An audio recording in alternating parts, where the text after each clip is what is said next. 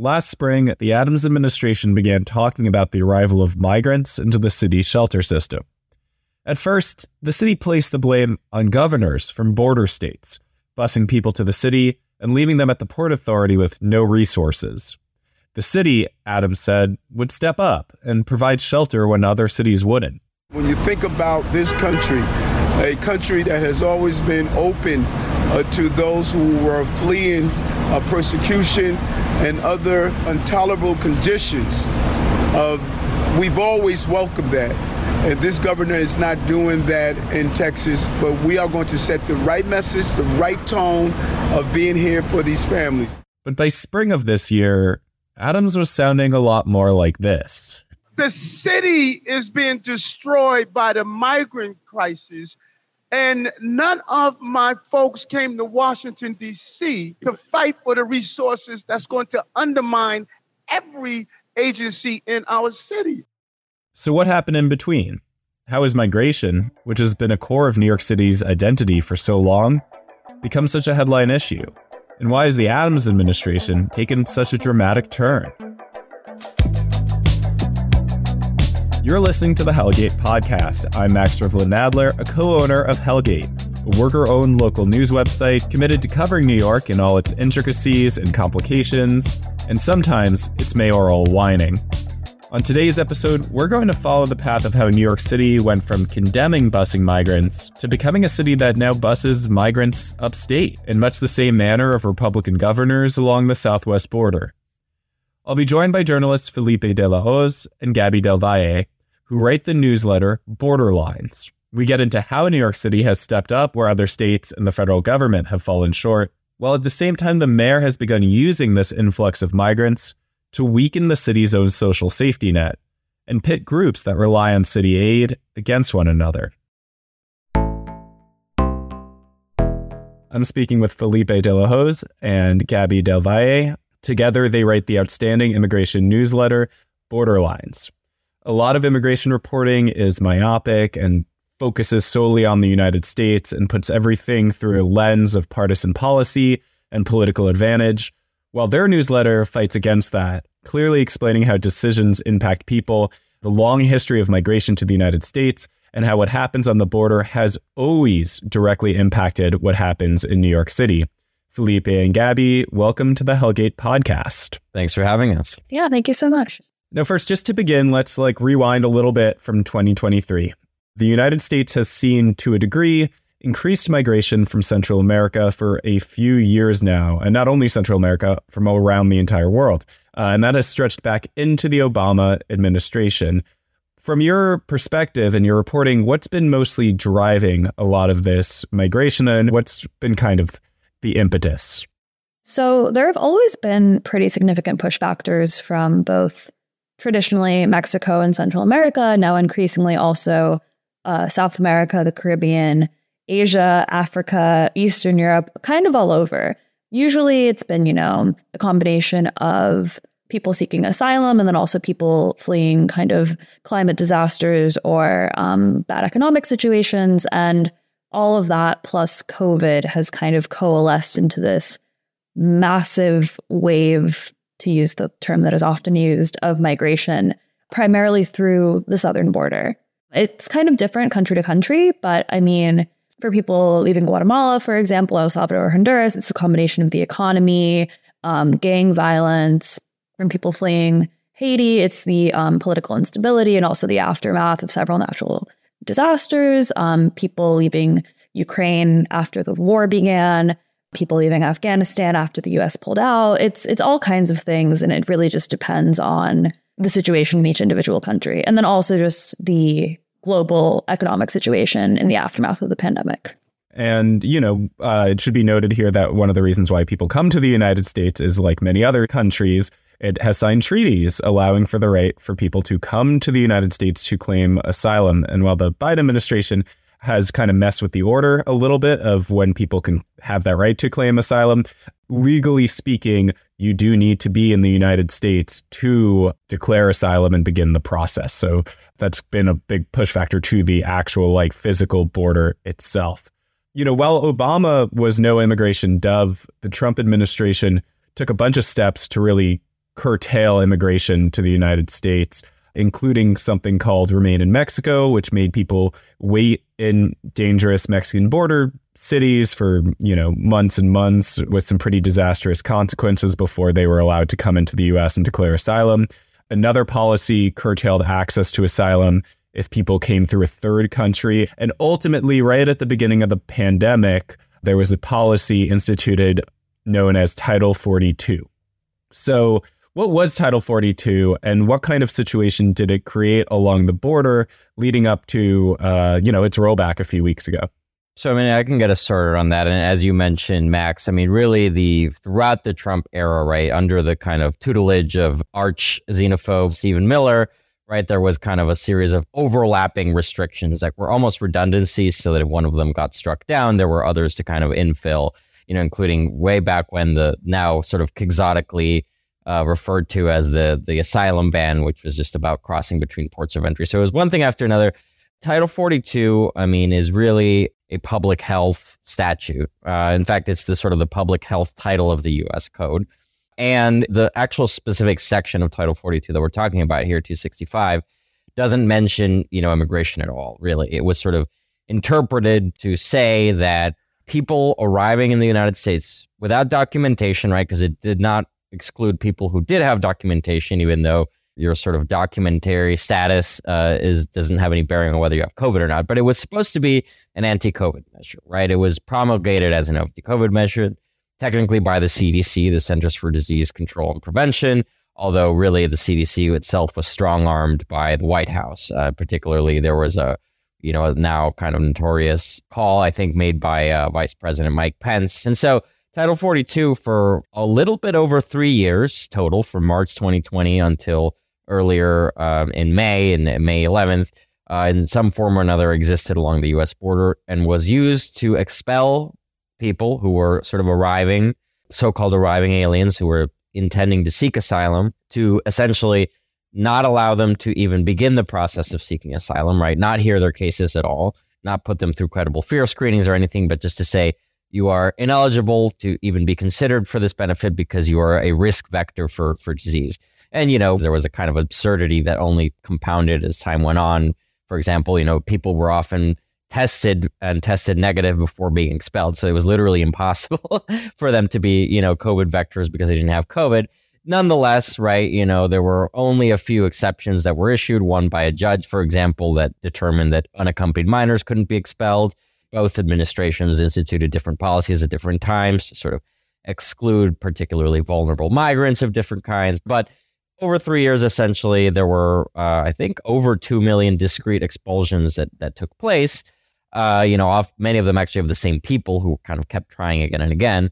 And so, you know, that policy really became kind of the the the crown jewel of sort of Miller's sort of um, you know framework of, of of border restriction, and was continued by by the Biden administration, much to the dismay of a lot of, of advocates. Yeah. Um, you know, it was something that the Biden administration had campaigned against, said that they were going to end, um, did make attempts early on in the administration to roll it back. That was struck down by judges and, and ultimately, you know, went through with it by declaring the public health crisis, you know, public health emergency over, um, which is how I believe they, you know, eventually got rid of Title 42. But even under Title 42, going back to last May, New York began seeing uh, an increase in the amount of asylum seekers, or at the very least, the Adams administration began talking a lot more openly about what they were seeing inside the shelter system. How has kind of that shift beginning last spring been different than other migration patterns? Is it just that the Adams administration was making a, a bigger deal about it, or were these numbers really much larger because of some actions of, of governors along the southwest border? I would say it was a, combination of both things. So even when Title 42 was in place, there was both an exemption process for people who were deemed to be particularly vulnerable in Mexico. And then there were also people from certain countries who just the US could not expel into Mexico. Mexico wouldn't initially accept expulsions of people, for example, from Venezuela, whereas um, people from Mexico, um, generally people from Central America, continued to be expelled. So when Title 42 was in place, there was this kind of strange exemption scheme where some people were allowed into the country, some people weren't, and it created a lot of confusion at the border. and also kind of allowed for Republican critics of the Biden administration to say, you know, if the border is closed, then why are we seeing an uptick in people actually being allowed to claim asylum? Why are we seeing migrants, et cetera, et cetera, if you claim that you're expelling them all back to Mexico? And around that same time, last summer, um, Texas Governor Greg Abbott did start busing um, migrants from Texas to certain um, so called sanctuary jurisdictions, one of which was New York. That was kind of a big shift. But another really significant shift was that according to reporting from the time and also our own interviews with migrants, more people who are crossing the border and claiming asylum now don't have any ties to the United States. They don't necessarily have family or friends or anybody who can kind of help them get settled. And the asylum process is set up to prevent you basically from working for the first minimum six months that you're in proceedings. So if you don't have anybody to kind of help you get started, then you don't have anybody who can help you, you know, find housing, um, even find like kind of under the table work if you have no contacts at all. And that kind of led to these compounding crises where all of a sudden thousands of people were arriving in New York City. They had nobody to turn to for help other than the city government. And at the same time, the Adams administration had started kind of cutting back both homeless services and also other kinds of public services that asylum seekers would, in theory, benefit from as well.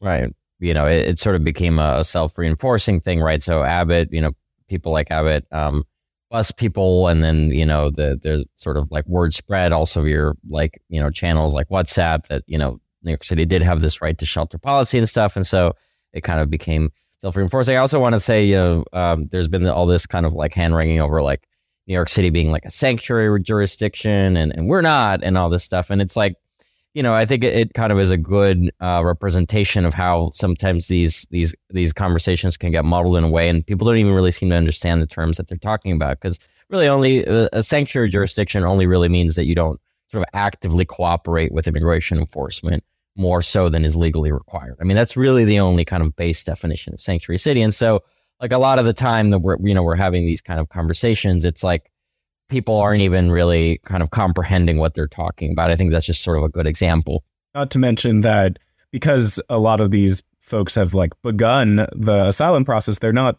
eligible for removal no matter what jurisdiction they're at. You know, it's it's not as if New York has in any way stepped up its game, but what it has done, it has its quote unquote right to shelter and um, a system and network that keeps people from settling on the street or sleeping out in the open, um, and and has this kind of responsibility that it feels to both house and feed, and if need be, clothe a lot of asylum seekers and, and migrants who come to the the city. So Gaby touched on this a little bit, but what are the kind of limitations that the Adams administration is hitting up against here in terms of what they can offer people or you know how have they kind of limited themselves you know, it's a it's a large amount of people that are coming into the city, but in the grand scheme of the large machinery of New York City, it's not that huge.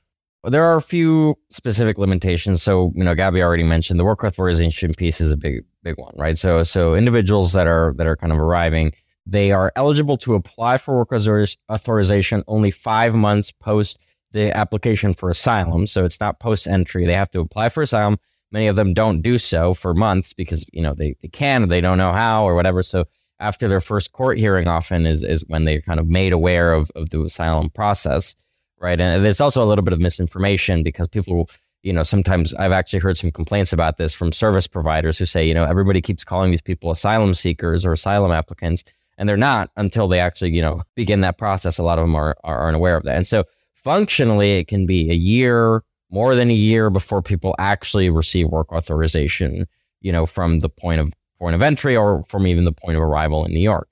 And so, you know, people can't work legally. They can work illegally, and then that becomes its own problem because a lot of them are terrified that this is going to be found out, that they're going to be found ineligible for asylum because they were sort of like violating the terms of their current presence, right? Which, which, as as we kind of mentioned before, is not technically unlawful presence you know, in terms of then the the city dealing with these folks, I mean, there's also the issue that they're ineligible essentially for almost every kind of social service, certainly every federal social service, right? They can't receive SNAP.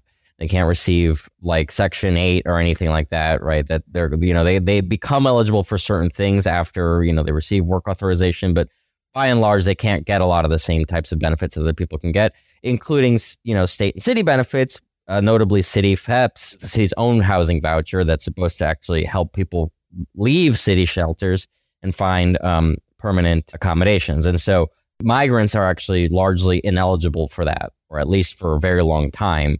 So part of the, the issue, I think, and what the city says is that they're, you know, they're having folks coming in and when they, you know, cite these like census, the daily census numbers of the people in the city's care, you know, it's not just that people are arriving. It's like they're, they they seem to be having a, kind of a very difficult time getting people out of the shelters, you know, once they've arrived. So it's, it, you know, the, the numbers are increasing even if the number of arrivals stays more or less, you know, static. It becomes sort of a compounding thing, and and that's kind of why you know obviously I, I have had raised you know certain qualms about the city's budget estimates you know, in terms of the the cost for the care of the migrants over the next couple of fiscal years. But I mean, nobody really denies that it will go. I mean, it will run into the billions overall, right? And so, you know, it definitely has been an issue, and the state and the federal government haven't really done that much to to kind of infill either logistical or funding, uh, you know, shortfalls here. So it's kind of a you know i mean it, there are no real easy solutions here for the mayor. I mean we can of course disagree on how the, the administration has reacted but it wasn't you know a, a, an easy problem to solve. Hi there. This is max Rivlin Nadler again a worker owner at hellgate. I know you like our podcast so far and wouldn't you like even more hellgate in your life? Subscribe. Hellgate is new york city's only worker-owned news site. Our goal is to bring our readers stories that are trenchant playful, outraged, irreverent, useful, and never a chore to read. Go to hellgatenyc.com slash products to subscribe. Okay, back to the podcast. Felipe, you had written for Hellgate last year about what the federal government could do in this situation during a time where people are basically like being circulated across the country by these right wing governors uh, and some Democrats as well, like our mayor. That is one thing the Adams administration has really harped on is that they need more help from the feds. And on top of that, it's kind of like uh, ruined his reputation with the Biden administration, which doesn't necessarily help if you're asking for for help. So what what tangible things could the federal government do or even, you know, somehow stop this circulation of people uh, kind of against their will? There are a few concrete things, you know, among the things that the Adams administration is asking for is some sort of expediting of the work authorizations. Unfortunately, the the sort of restriction on, you know, the 180 day restriction that we mentioned earlier is statutory, so it can't be overridden by the president directly. However, there are folks that are kind of calling for, for example, humanitarian parole in place to be issued for for some of the migrants that would, in theory, allow them to kind of receive work authorization much more quickly. So, I mean, there are things like that. I mean, the, the, the administration seems reticent to do that because it would be legally dicey. And the other thing is sort of, you know, logistically, right? We have this this big refugee infrastructure. It did stagnate a little bit over kind of like COVID and uh, you know, just the kind of the, the Trump administration's sort of disinvestment in refugees writ large. But you know, we have these these kind of voluntary agencies around the country, like uh, the Lutheran Immigration and Refugee Service, and all these kind of then local nonprofits that are sort of set up to handle refugees. Uh, and you know, a lot of people have kind of raised the idea of like the federal government could take on a role that's sort of similar to the way that it handles refugees, where you know it takes them and it sort of places them already in communities where it's prearranged you know, support services and it provides, you know, kind of these bridge programs for English language learning and housing for a little while and sort of tries to help people get on their feet. Obviously, it's a little bit different here in that like refugees arrive with with, you know, basically permanent status, whereas, you know, these asylum seekers are are sort of in immigration court battling their cases. And so, you know, they very well might be ordered removed. But they are still here for a while. And so like if the government wanted to, it could provide some of these logistical supports. You know, ICE itself, right, has a big contract fleet of like planes that could be used to transport people around instead of like leaving it to, you know, Greg Abbott and Ron DeSantis.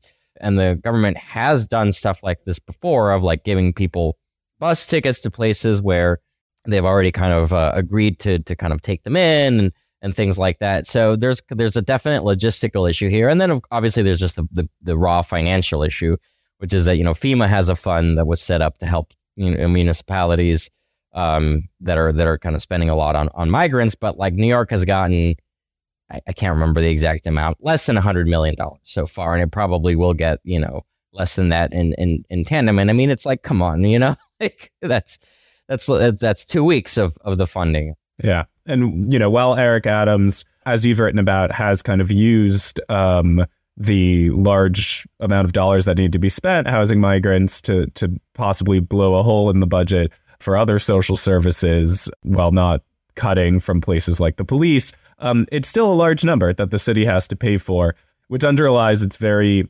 significant efforts to put people in hotels, house people, find places for people, uh, which leads to a story that you wrote, Gaby, last week for New York Magazine about people who had been shifted around the city to a few separate places as the Adams administration tries to find space for people. What were some of those conversations like, and who did you talk to? So I talked to a few people um, who were waiting outside of a respite center that is a former office building that was used by Touro College that is across the street from the Moynihan train station. One of those people was formerly staying in um, a school gym that had been kind of used to house migrants and asylum seekers for, I think, maximum a couple of days. But then there was this kind of outrage um, among parents in certain neighborhoods about migrants being housed in these school gyms. There was this chant uh, at one of the Williamsburg schools. We support asylum seekers not school grounds. We support asylum seekers not school grounds. And the other people I spoke to actually arrived in New York City so recently that they had gone, or the city had sent them directly to this respite center in the office building. All of them had pretty similar experiences in that, you know, they were from Venezuela. They had come to New York for a mix of reasons. Some of them because they heard that this is a place that treats migrants relatively well. Two of them had actually mentioned that they had planned on going to Florida and even had friends or relatives there but then because of the situation with Governor DeSantis, were advised against going there and then decided to come to New York. All of them are, on the one hand, grateful to have a place to sleep um, and basic food stuffs, but on the other hand, um, very anxious to work, don't have access to um, full bathrooms. There are no showers in the respite center, so they've been using um, water bottles to kind of take sink showers. Um, and, you know, people are both relatively grateful and incredibly frustrated, not by what the city is offering or isn't offering them, but by the fact that there are these legal constraints to them um, being able to find work. Every single person I spoke to said, you know, I want to find a job. I want to be able to find an apartment. I know that if I can find work, I can get myself out of this situation. But legally, they aren't able to do so. You know, which is a great point considering that New York State has suffered a huge out migration of people to southern states, especially black New Yorkers. And immigration on the whole is super down from during the Trump administration till now. So New York does need a, a large influx of people coming in who like want to work um, and could potentially become taxpayers that could go to school here. It is like a net positive for New York City to see people come here, and yet it's being kind of treated as if it's this huge burden. When really, I feel as if New York has kind of done a lot more than a lot of other places. How do you see this all kind of playing out? especially as New York has this, you know, reputation as this city built on immigrants and immigration. As we kind of move ahead, while the numbers have not really exploded since the end of Title 42 last month, is this just going to be a constant kind of battle between the Adams administration asking for more resources, trying to bust people upstate, shunting them onto communities that don't want them, or is there kind of a release valve here that the city can tap into? So, one thing that concerns me is that when this all started a year ago, the the busing and people arriving in increased numbers, um, both city officials and everyday New Yorkers were kind of like, we're going to band together. You know, we don't support what Abbott is doing. We're going to show the country and the world that New York is a place that supports migrants. And a year later, you've got everyone kind of trying to pass on responsibility to a different jurisdiction. And you've also got people who I think would generally consider themselves pretty liberal, pretty pro immigrant, kind of reacting against migrants. You know, you had the protests outside of these schools in Williamsburg, um, for example, of people kind of saying that services or like the things that are meant for New Yorkers, for US citizens, are instead being offered to migrants. And so that kind of worries me. Um, it seems like it's kind of an echo of this broader kind of shift where the Biden administration started off saying, you know, we're going to undo the harms of the Trump administration and has instead like implemented many policies that were first implemented under Trump, many of which were also um, struck down by federal courts. Yeah, I think that this was kind of actually the long game for for Abbott uh, and and sort of DeSantis et al. You know, with the kind of busing people unannounced in New York and stuff, and and sort of you know the Martha's Vineyard thing and all this. Initially, it was framed as I know they're pointing out, you know, like blue state or blue city hypocrisy and sort of all this stuff. And I think maybe they saw it like that a little bit. But I really do actually think that part of the long term calculus was like the base of support for these people is in these places right now. If we just kind of like you know send all these people with without uh, any kind of proper coordination, we just start you know sending these people to New York, creating this kind of crisis perception, right? Like the numbers of people, you know, and I think it's it's worth emphasizing are not enough to overwhelm, you know, the capacity of the United States to receive them. It just is not the case. But like the way that it was done, I think was calculated in order to make the support for migrants collapse in places where it was the strongest, like New York City. You know, and, and I, I do believe that was an intentional result of this, you know, what Gaby's kind of saying now. More concretely, I mean, what we're going to see, I think, in the next few weeks is First, there's a lag, I think, between the kind of collapse of arrivals that we've seen at the border. And, and as you kind of alluded to, there was this kind of fear of a post Title 42 surge or whatever that did not materialize. That's largely because actually the, the, the Biden administration preempted it with, with new restrictions. You know, the numbers didn't surge. In fact, they've, they've generally gone down. Uh, and so I think there's actually going to be maybe a, a, a slight dip in arrivals in New York that might come just as a result of kind of fewer people coming through the border and coming up to, to kind of New York.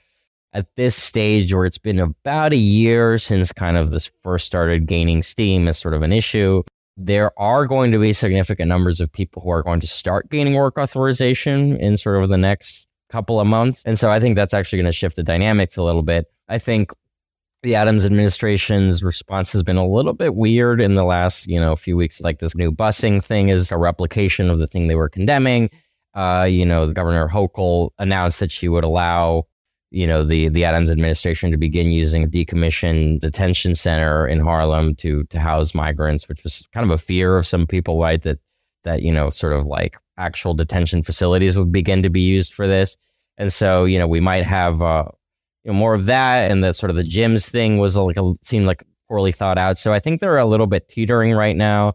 I think the migrant crisis has become sort of this kind of overarching, all encompassing issue in New York right now. Maybe a conspiratorial, cynical person might say that the the Adams, you know, that Eric Adams sees it as kind of a, a way of presenting himself as like the big man of action that has to take the tough decisions. You know, never let a good crisis go to waste, as they say. You know, I think to some extent he wants to, you know, present himself as being boxed in and and kind of railing against the Biden administration as he's doing now and, and raising his profile a bit too with, with sort of all of this. Right. Not to mention um, achieving some some goals that mayors in New York City have long had, like going after the city's right to shelter responsibilities, where it could actually have long term impacts on unsheltered people in New York City if you're able to get in front of a judge who rolls some of that back and says, oh, you know, if it's during a crisis or numbers hit this amount, you're no longer responsible to shelter that many people. Bloomberg, Giuliani, they would have loved to have achieved that to be able to kind of turn people away and not to have spend so much money on DHS shelters or emergency shelters or things like that. So yeah, like you said, not to let a good crisis go to waste. Gaby and Felipe, thank you so much for for speaking with us. Where can people find more of your work and your writing? Thank you so much for having us. Um, you can find us on Substack at borderlines.substack.com. You can find me on Twitter at G A B Y D V J. It's Gaby with one B D V J. And I'm on uh, on Twitter at uh, Felipe DLH. That's F E L I P E D L H. And we also uh, sit on the New York Daily News editorial board, which you know I'll caveat with saying that is of course not my personal opinion. It is our consensus opinion, but you can find that consensus opinion, you know, at the uh, the Daily News editorial board. All right. Thanks so much, guys. That's it for this week's Hellgate podcast. Hellgate is a worker owned, subscriber funded news outlet covering New York City. Our editorial team is Adlin Jackson, Nick Pinto, Christopher Robbins, Esther Wang, Katie Way, and me, Max Rivlin Nadler. Nadia Taikulsker is our business manager. Lauren Vespoli is our producer. Our theme music is by Groupwork. You can find their music on Bandcamp and all streaming platforms. This podcast is engineered by Crutch Phrase Studio. During the week, check out HellgateNYC.com for daily reporting, in depth investigations, and more stories about New York City. And if you like the show, please subscribe wherever you get your podcasts.